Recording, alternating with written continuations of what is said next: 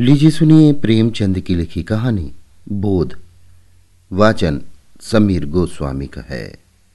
प्रेमचंद की आप अपनी पसंदीदा कहानियाँ अब सुन सकते हैं। भारत की सबसे बड़ी पॉडकास्ट डायरेक्टरी हब हॉपर पे। हब हॉपर आपके लिए लेकर आए हैं हज़ारों पॉडकास्ट जो आप सुन सकते हैं दुनिया में कहीं भी, कभी भी। प्रेमचंद की कहानियों के नए और पुराने एपिसोड आप हब हॉपर पर सुन सकते हैं। तो सिलसिला शुरू करते हैं प्रेमचंद की लिखी कहानी बोध का, मेरी यानी समीर गोस्वामी की आवाज़ में। पंडित चंद्रधर ने अपर प्राइमरी में मुदरसी तो कर ली थी, किंतु सदा पछताया करते थे कि कहाँ से इस जंजाल में आ फंसे। यदि किसी अन्य विभाग में नौकर होते तो अब तक हाथ में चार पैसे होते, आराम से जीवन व्यतीत होता। यहाँ तो महीने भर प्रतीक्षा करने के पीछे कहीं पंद्रह रुपये देखने को मिलते हैं।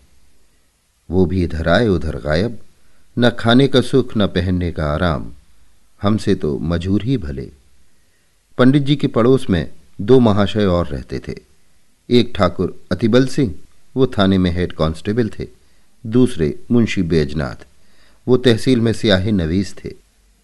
इन दोनों आदमियों का वेतन पंडित जी से कुछ अधिक न था, तब भी उनकी चैन से गुजरती थी। संध्या को वो कचहरी से आते, बच्चों को पैसे और मिठाइयाँ देते। दोनों आदमियों के पास टहलुए थे। घर में कुर्सियाँ, मेज़ें, फर्श आदि सामग्रियाँ मौजूद थीं। ठाकुर साहब शाम को आराम कुर्सी पर लेट जाते और खुशबूदार खमीरा पीते। मुंशी जी को शराब कबाब का व्यसन था अपने सुसज्जित कमरे में बैठे हुए बोतल की बोतल साफ़ कर देते। जब कुछ नशा होता तो हारमोनियम बजाते। सारे मोहल्ले में रौब दाब था। उन दोनों महाशय को आता देखकर बनिए उठकर सलाम करते। उनके लिए बाज़ार में अलग भाव था। चार पैसे शेर की चीज़ टके में लाते। लकड़ी ईंधन मुफ़्त में मिलता। पंडित जी उनके ये ठाट बाट देखकर कुड़ते और अपने भाग्य कोसते। वो लोग इतना भी न जानते थे कि पृथ्वी सूर्य का चक्कर लगाती है अथवा सूर्य पृथ्वी का। साधारण पहाड़ों का भी ज्ञान न था। तिस पर भी ईश्वर ने उन्हें इतनी प्रभुता दे रखी थी। ये लोग पंडित जी पर बड़ी कृपा रखते थे। कभी शेर, आध शेर दूध भेज देते और कभी थोड़ी सी तरकारियाँ। किंतु इनके बदले में पंडित जी को ठाकुर साहब के दो और मुंशी जी के तीन लड़कों की निगरानी करनी पड़ती। ठाकुर साहब कहते, पंडित जी ये लड़के हर घड़ी खेला करते हैं। जरा इनकी खबर लेते रहिए। मुंशी जी कहते, ये लड़के आवारा हुए जाते हैं। जरा इनका ख्याल रखिए। ये बातें बड़ी अनुग्रहपूर्ण रीति से कही जाती थी। मानो पंडित जी उनके गोलाम हैं। पंडित जी को ये व्यवहार असह लगता था, किंतु इन लोगों को नाराज़ करने का साहस न कर सकते थे। उनकी बदौलत कभी कभी दूध दही के दर्शन हो जाते, कभी अचार चटनी चख लेते केवल इतना ही नहीं, बाज़ार से चीज़ें भी सस्ती लाते। इसलिए बेचारे इस अनीत को विष की घूंट के समान पीते। इस दुर्वस्था से निकलने के लिए उन्होंने बड़े बड़े यत्न किए। प्रार्थना पत्र लिखे, अफसरों की खुशामदे की पर आशा न पूरी हुई। अंत में हार कर बैठ रहे। हाँ इतना था कि अपने काम में त्रुटि न होने देते। ठीक समय पर जाते, देर करके आते, मन लगाकर पढ़ाते। इससे उनके अफसर लोग खुश थे। साल में कुछ इनाम देते और वेतन वृद्धि का जब कभी अवसर आता, उनका विशेष ध्यान रखते। परंतु इस विभाग की वेतन वृद्धि ऊसर की खेती है, बड़े भाग्य से हाथ लगती है। बस्ती के लोग उनसे संतुष्ट थे, लड़कों की संख्या बढ़ गई थी और पाठशाला के लड़के तो उन पर जान देते थे। कोई उनके घर आकर पानी भर देता, कोई उनकी बकरी के लिए पत्ती तोड़ लाता। पंडित जी इसी को बहुत समझते थे। एक बार सावन के महीने में मुंशी बैजनाथ और ठाकुर अतिबल सिंह ने श्री अयोध्या जी की यात्रा की सलाह की। दूर की यात्रा थी, हफ्तों पहले तैयारियाँ होने लगीं।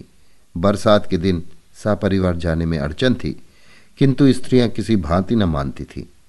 अंत में विवश होकर दोनों महाशयों ने एक एक सप्ताह की छुट्टी ली और अयोध्या जी चले। पंडित जी को भी साथ चलने के लिए बाध्य किया। मेले ठेले में एक फालतू आदमी से बड़े काम निकलते हैं। पंडित जी असमंजस में पड़े, परंतु जब उन लोगों ने उनका व्यय देना स्वीकार किया तो इनकार न कर सके, और अयोध्या जी की यात्रा का ऐसा सुअवसर पाकर ना रुक सके। बिल्लौर से एक बजे रात को गाड़ी छूटती थी। ये लोग खा पी कर स्टेशन पर आ बैठे। जिस समय गाड़ी आई, चारों ओर भगदड़ सी पड़ गई। हज़ारों यात्री जा रहे थे। उस उतावली में मुंशी जी पहले निकल गए। पंडित जी और ठाकुर साहब साथ थे। एक कमरे में बैठे। इस आफत में कौन किसका रास्ता देखता है? गाड़ियों में जगह की बड़ी कमी थी, परंतु जिस कमरे में ठाकुर साहब थे, उसमें केवल चार मनुष्य थे। वो सब लेटे हुए थे। ठाकुर साहब चाहते थे कि वो उठ जाएँ तो जगह निकल आए। उन्होंने एक मनुष्य से डांट कर कहा, उठ बैठो जी, देखते नहीं हम लोग खड़े हैं? मुसाफिर लेटे लेटे बोला, क्यों उठ बैठे जी? क्या तुम्हारे बैठने का ठेका लिया है? ठाकुर, क्या हमने किराया नहीं दिया है? मुसाफिर जिसे किराया दिया हो, उससे जाकर जगह मांगो। ठाकुर, जरा होश की बातें करो। इस डब्बे में दस यात्रियों की आज्ञा है।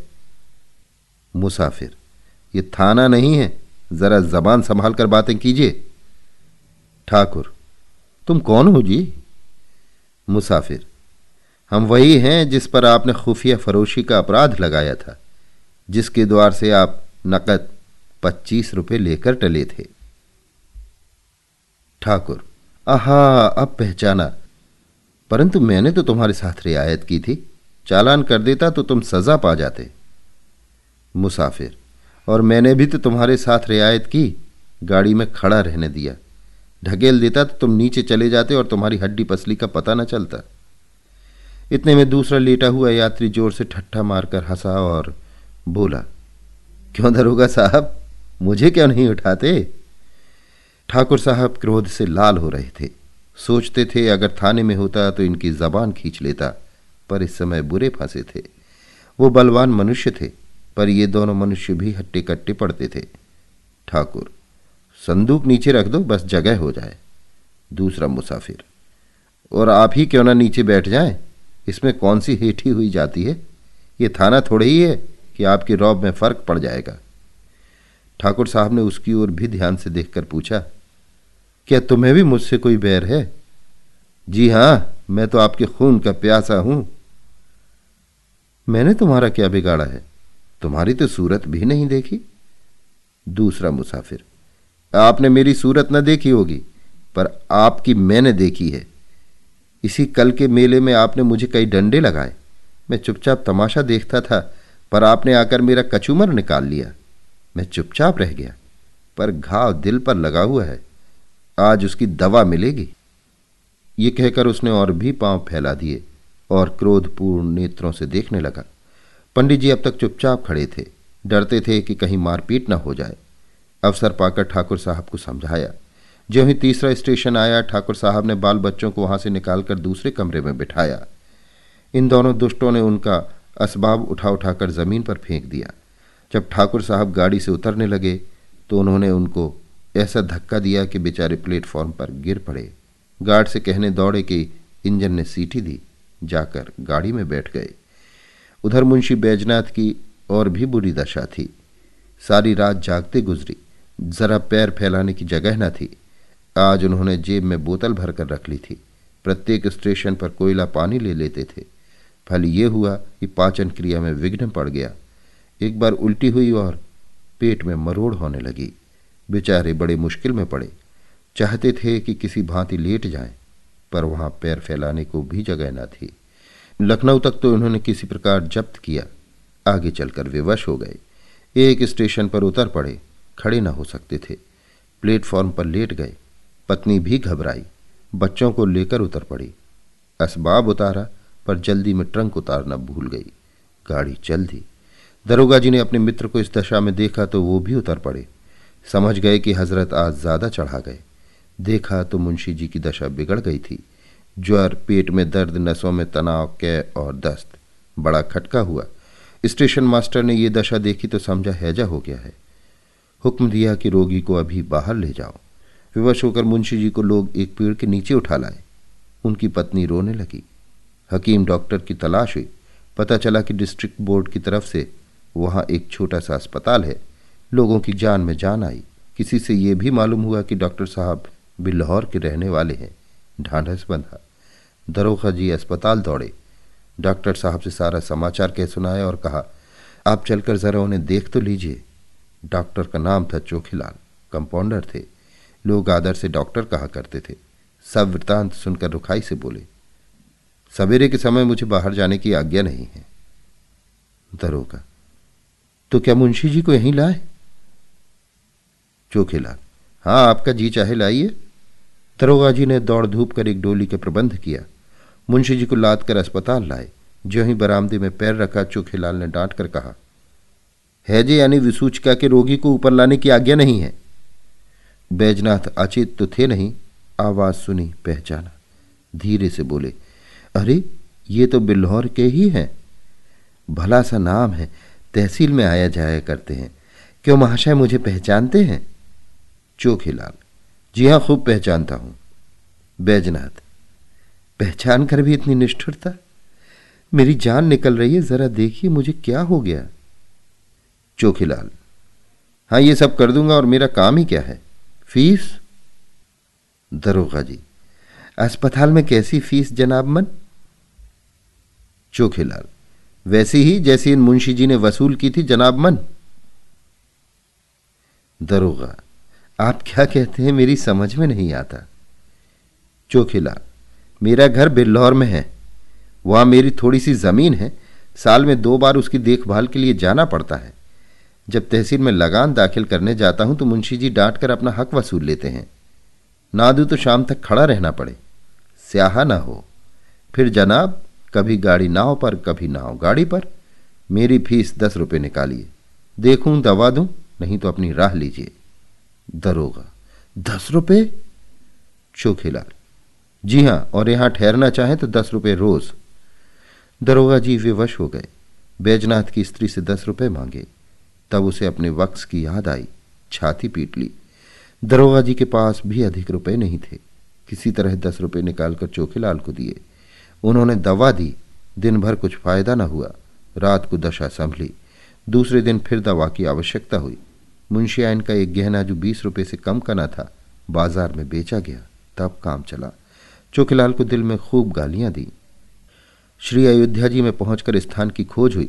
पंडों के घर जगह न थी घर घर में आदमी भरे हुए थे। सारी बस्ती छान मारी पर कहीं ठिकाना न मिला। अंत में ये निश्चय हुआ कि किसी पेड़ के नीचे डेरा जमाना चाहिए। किंतु जिस पेड़ के नीचे जाते थे, वहीं यात्री पड़े मिलते। सिवाय खुले मैदान में, रेत पर पड़े रहने के और कोई उपाय न था। एक स्वच्छ स्थान देखकर बिस्तरे बिछाए और लेटे। इतने में बादल घिराए, बूंदें गिरने लगी, बिजली चमकने लगी। गरज से कान के पर्दे फटे जाते थे। लड़के रोते थे, स्त्रियों के कलेजे काँप रहे थे। अब यहाँ ठहरना दुस्सह था, पर जाएँ कहाँ? अकस्मात एक मनुष्य नदी की तरफ़ से लालटेन लिए आता दिखाई दिया। वो निकट पहुँचा तो पंडित जी ने उसे देखा। आकृति कुछ पहचानी हुई मालूम हुई। किंतु ये विचार न आया कि कहाँ देखा है। पास जाकर बोले, क्यों भाई साहब? यहाँ यात्रियों के रहने की जगह न मिलेगी? वो मनुष्य रुक गया। पंडित जी की ओर ध्यान से देखकर बोला, आप पंडित चंद्रधर तो नहीं है? पंडित जी प्रसन्न होकर बोले, जी हाँ आप मुझे कैसे जानते हैं? उस मनुष्य ने सादर पंडित जी के चरण छुए और बोला, मैं आपका पुराना शिष्य हूँ। मेरा नाम कृपा शंकर है। मेरे पिता कुछ दिनों बिल्हौर में डाक मुंशी रहे थे। उन्हीं दिनों में आपकी सेवा में पढ़ता था। पंडित जी की स्मृति जागी। बोले, ओहो, तुम ही हो कृपाशंकर? तब तो तुम दुबले पतले लड़के थे। कोई आठ नौ साल हुए होंगे। कृपाशंकर, जी हाँ, नवा साल है। मैंने वहाँ आकर इंट्रेंस पास किया। अब यहाँ म्यूनिसपैलिटी में नौकर हूँ। कही आप तो अच्छी तरह रहे। सौभाग्य था कि आपके दर्शन हो गए। पंडित जी, मुझे भी तुमसे मिलकर बड़ा आनंद हुआ। तुम्हारे पिता आप कहाँ हैं? कृपाशंकर उनका तो देहांत हो गया। माता जी हैं। आप यहाँ कब आए? पंडित जी, आज ही आया हूँ। पंडों के घर जगह ना मिली। विवश हो यहीं रात काटने की ठहरी।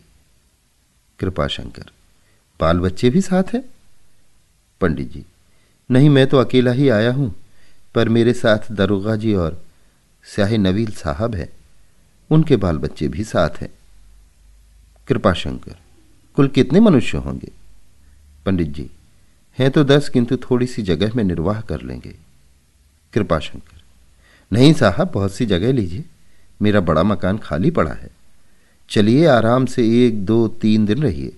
मेरा परम सौभाग्य है कि आपकी कुछ सेवा करने का अवसर मिला। कृपाशंकर ने कुली बुलाए, असबाब उठवाया और सबको अपने मकान पर ले गया। साफ़ सुथरा घर था। नौकर ने चटपट चारपाइयाँ बिछा दी। घर में पूरियाँ पकने लगीं। कृपाशंकर हाथ बांधे सेवक की भांति दौड़ता था। हृदय उल्लास से उसका मुख कमल चमक रहा था। उसकी विनय और नम्रता ने सबको मुग्ध कर लिया। और सब लोग तो खा पी कर सोए, किंतु पंडित चंद्रधर को नींद नहीं आई। उनकी विचार शक्ति इस यात्रा की घटनाओं का उल्लेख कर रही थी। रेलगाड़ी की रगड़ झगड़ और चिकित्सालय की नोच खसोट के सम्मुख कृपाशंकर की सहृदयता और शालीनता प्रकाशमय दिखाई देती थी।